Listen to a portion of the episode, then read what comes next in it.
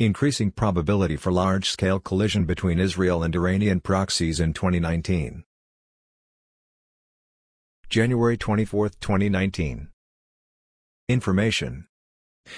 Another significant direct Israeli-Iranian military collision took place in Syria on January twentieth and twenty-first, twenty nineteen. On January twentieth, the Israeli Air Force carried out an attack in the area of Damascus.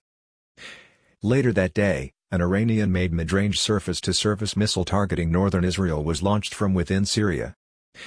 The missile was apparently launched directly by the Iranian Revolutionary Guards and not by any of Iran's Shiite proxies operating in Syria. The Iranian Revolutionary Guards (I R G) forces the Mullah regime's elite military wing, which operates parallel to the Iranian armed forces. The missile was intercepted over the Golan Heights by the Israeli Iron Dome interceptor system. In the early morning hours of January twenty-first, Israel launched a wide attack on Syrian, Iranian and Hezbollah military targets southwest of the city of Damascus and the district of Damascus. Reportedly, targets included the international airport in Damascus, as well the military airport of Thala in the district of Swaida, in southwestern Syria. The Israeli attack reportedly caused substantial damage. According to one source evaluated as reliable, at least twenty-one people were killed in the Israeli attack, including five Syrian soldiers, twelve I R G personnel, and another three described as non-Syrians, likely militants of Iranian-backed non-Syrian Shiite militias. Analysis. Iran has been massively involved in the war in Syria since twenty eleven. Over the past eight years, Iran has sent into Syria dozens of thousands of Shiite militias from Afghanistan, Iraq, Pakistan, et cetera, as well as Lebanese Hezbollah militants, all of whom are supported, armed and guided by the Iranian I R G. Parallel to its goal of saving Assad, Iran has been constantly striving to establish a military infrastructure in Syria, building intelligence bases, air bases, missile and rocket storage facilities throughout Syria are the cornerstone of Iran's strategy to establish a permanent land corridor stretching from Iran through Iraq through Syria through Lebanon to the Mediterranean Sea. Iran, via its most important and powerful proxy, Hezbollah, for all intents and purposes controls Lebanon. For Iran, building a military infrastructure in Syria and securing the land bridge through Syria would firmly establish the Mullah regime's control of Syria as well. Tehran will use the corridor to freely stream militants and weapons and will use Syria as a stage for its proxies to attack Israel when the time comes. For more on the Iranian corridor, please read my article Iran Can't Fulfill Its Hope of a Shia Corridor Without Iraq, October twenty eighteen. The Iranian plan to entrench itself in Syria and to secure a land bridge from Iran to the Mediterranean Sea presents a very severe threat to the state of Israel. Therefore, Israel has made it very clear, time and again, that it is determined to prevent Iran from completing its land corridor at all costs. To that end, over the past few years, Israel has been associated with hundreds of attacks on Iranian, Hezbollah and Syrian military assets in Syria. For a long period of time Israel maintained a policy of muteness on that matter. That silence served both Israel and Iran-Assad alliance. For Israel, it provided a sort of immunity from a potential retaliation. For Iran and Assad, the vagueness provided a space of denial which enabled them to avoid the need to retaliate, a move that would very likely result in counterproductive outcomes for them. Indeed, as a fact, for the most part, Iran and Assad did not retaliate when Israel continued to attack their assets in Syria. The muteness and vagueness therefore served as a mechanism to prevent a circle of actions and retaliations which might spin out of control and result in a wide military confrontation that none of the sides are interested in entering. Evaluation. A change in the ground rules. The direct military collision in Syria between Israel and Iran on January twentieth and twenty-first should be viewed in the context of both sides changing the ground rules. On the Israeli side, the vagueness formally ended over the weekend of January nineteenth and twentieth when former I D F Chief of Staff, Gadi Eisenkot and the Israeli Prime Minister, Benjamin Netanyahu, officially acknowledged that Israel is indeed responsible for the attacks on the I R G and its proxies in Syria. On the Iran-Assad axis side, the fact they launched a mid-range surface-to-surface missile into Israel on January twenty-first is a signal from the Mullah regime that they are changing the ground rules, in the sense that they will not necessarily employ a policy of a lack of retaliation following future Israeli attacks. The change in the ground rules is a significant milestone in the escalation, because it could be an indication that the frequency and the intensity of the clashes will increase. During twenty eighteen there were two direct military confrontations between Israel and Iran, both happened in Syria. The first, and the first time ever, was on February tenth twenty eighteen when Israel intercepted an Iranian military drone that was launched from Syria into Israeli territory. Following the downing of the Iranian drone, Israel destroyed the Syrian-based Iranian Command and Control Center which operated the drone. The Syrian anti-air defense system attacked the Israeli jets, resulting in the downing of one Israeli F sixteen. Israel then launched a massive air attack causing substantial damage to Iranian and Assad military assets in different areas in Syria. The second direct Iranian-Israeli confrontation was on May tenth twenty eighteen. The I R G launched some twenty rockets into the northern part of the Israeli side of the Golan Heights. Different from the missile the I R G launched on January twentieth, the rockets launched on May tenth twenty eighteen were shorter in range, with a smaller warhead, and the pre-launch preparation phase is shorter. In response to the twenty rockets launched by the I R G, Israel retaliated with a massive attack on Iranian and Assad targets in Syria. Iran under increasing pressure. We must look at the Iranian signal through the prism of the growing pressure the regime is facing domestically, regionally, and internationally. Domestically, Iran's economy is further crumbling under U S sanctions. This deepens frustrations and discontent inside Iran. Reportedly, the Iranian Parliament Research Center warns that inflation in Iran, currently estimated at thirty-five percent, might increase and spin out of control over the next few months. Regionally, Iranian proxies in five different arenas of utmost strategic importance to Iran's hegemonic vision are facing growing difficulties. In Lebanon, the exposure and neutralization of Hezbollah's border-crossing tunnels from Lebanon into Israel during the Israeli military operation named Northern Shield, December fourth twenty eighteen, January thirteenth twenty nineteen, pulled the rug out from under Hezbollah's feet. Nasrallah has declared on various occasions that in the next military round with Israel, Hezbollah will occupy the northern part of Israel. No doubt the tunnels were a central strategic tool in that plan. The exposure of the tunnels has possibly escalated tensions between Hezbollah's leader, Hassan Nasrallah, and the Iranian Revolutionary Guards. Furthermore, the direct and intensifying U S pressure on Hezbollah, including economic sanctions, legal proceedings, and the application of direct sanctions on senior Hezbollah leaders, confiscating their bank accounts, issuing arrest orders, et cetera, increases the pressure on Iran's most powerful and important proxy. Iraq is a critical component of Iran's land corridor plan. In order to build, defend and secure the section of the land corridor that runs through Iraq, Iran's plan is to use some of the Iraqi Shiite militias which are financed, trained, guided, and massively armed by the I R G. Those Shiite militias are part of the al-Hashd al-Sabi, the Popular Mobilization Units, P M U. The P M U are an official Iraqi military force made up of primarily Shiite militias. The P M U is authorized by an Iraqi parliamentary law to operate parallel to, and independently of, the Iraqi armed forces. However, Iran's land corridor plan faces two major obstacles in Iraq.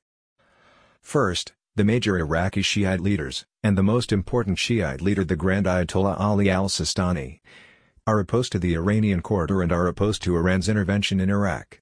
Second, the United States military presence in Ain al-Assad, the second largest air base in Iraq, which is located near the Iraqi-Syrian border, also presents a substantial obstacle to Iran's corridor strategy.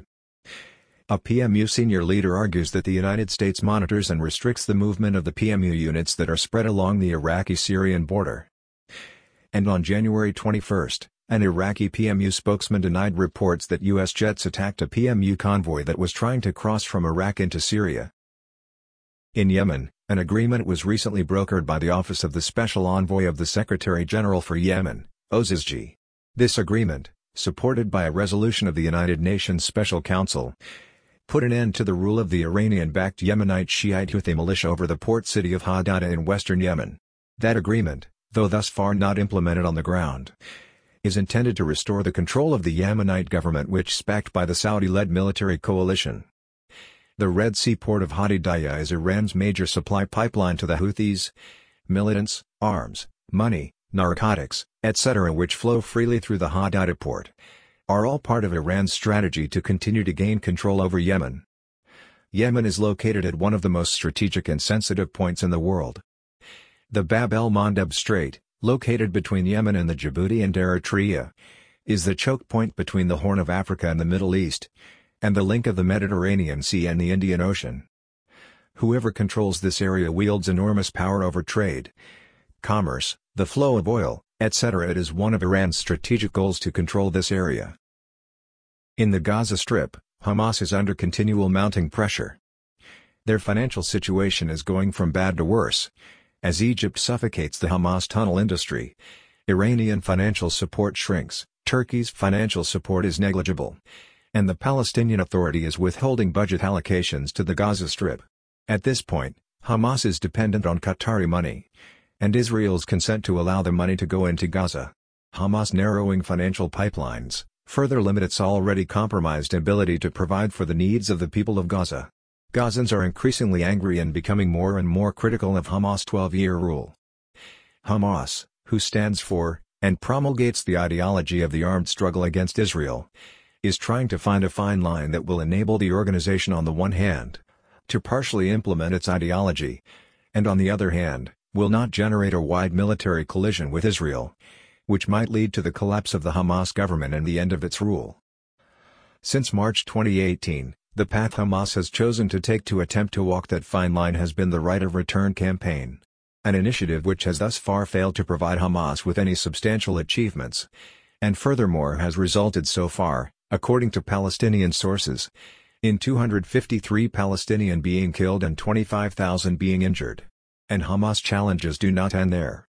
Its relationship with the Islamic Jihad in Palestine, I J I P, the second largest military power in the Gaza Strip, and a loyal and blindly obedient proxy of Iran, are complicated and often tense, due to the fact that the I J I P is pushing to escalate the violence against Israel, a scenario Hamas prefers to avoid at this point. As recently as January twenty-second, a small-scale and confined exchange of fire took place along the Israeli-Gaza border. The incident, apparently initiated by I J I P, was very likely according to an Iranian order. In the Gulf area, the United States and Qatar recently agreed to increase the United States military presence in the Al Udeid Air Base, A U A B, located southwest of Doha, Qatar. Lebanon, Iraq, Yemen, the Gaza Strip, and the Gulf are five of the eight active arenas. The others are Syria, Bahrain, and the Iranian nuclear and ballistic missile project, of a massive power struggle in the Middle East between Iran and its proxies on the one hand, and the Arab states in general and the Arab Gulf monarchies in particular, led by Saudi Arabia, on the other hand. Prediction: increasing frequency and escalating intensity of military confrontations. Iran's expansionist plan, and its strategy to become the regional superpower, is based upon the model of proxies and agents that they have established and are cultivated throughout the Middle East. For further understanding, please read my article My Enemy is My Best Asset, September twenty seventeen. And Iran's comprehensive war plan against Israel is based upon a model of a synchronized attack launched on Israel by Iran's proxies, Hezbollah in Lebanon and Syria, Hamas and the Islamic Jihad in Palestine, I J I P, in the Gaza Strip, and the Shiite militias which Iran has stationed and is spreading throughout Syria today. However, due to Iran's domestic, regional, and international challenges, as well as the challenges Iran's proxies face, Iran likely estimates that the current circumstances are not the ideal timing for triggering that plan. A major component of the Iranians' current calculation is the fact that the damage of the, up until now, confined, Israeli airstrikes against Iranian assets in Syria has been substantial, and has resulted in the shrinking of the Iranian military presence in Syria. That being said, the very same challenges Iran and its proxies are facing, are expected to deepen and grow. And as the challenges increase, that may push the Mullah regime to accelerate its preparations for the implementation of its comprehensive war plan against Israel.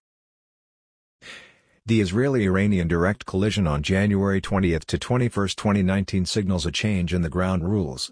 That change, which might result in an increasing frequency, and an escalating intensity, of military confrontations between the sides. That development further strengthens the prediction I made during my recent lecture tour to the U S, November twenty eighteen, which was entitled, The Middle East twenty nineteen, at the Watershed.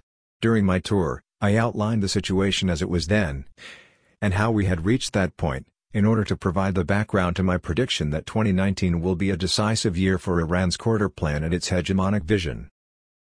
As we enter twenty nineteen, the probability over the next year of a large-scale military confrontation between Israel and Iranian proxies has significantly increased. In order to prevent that scenario, these are my recommendations.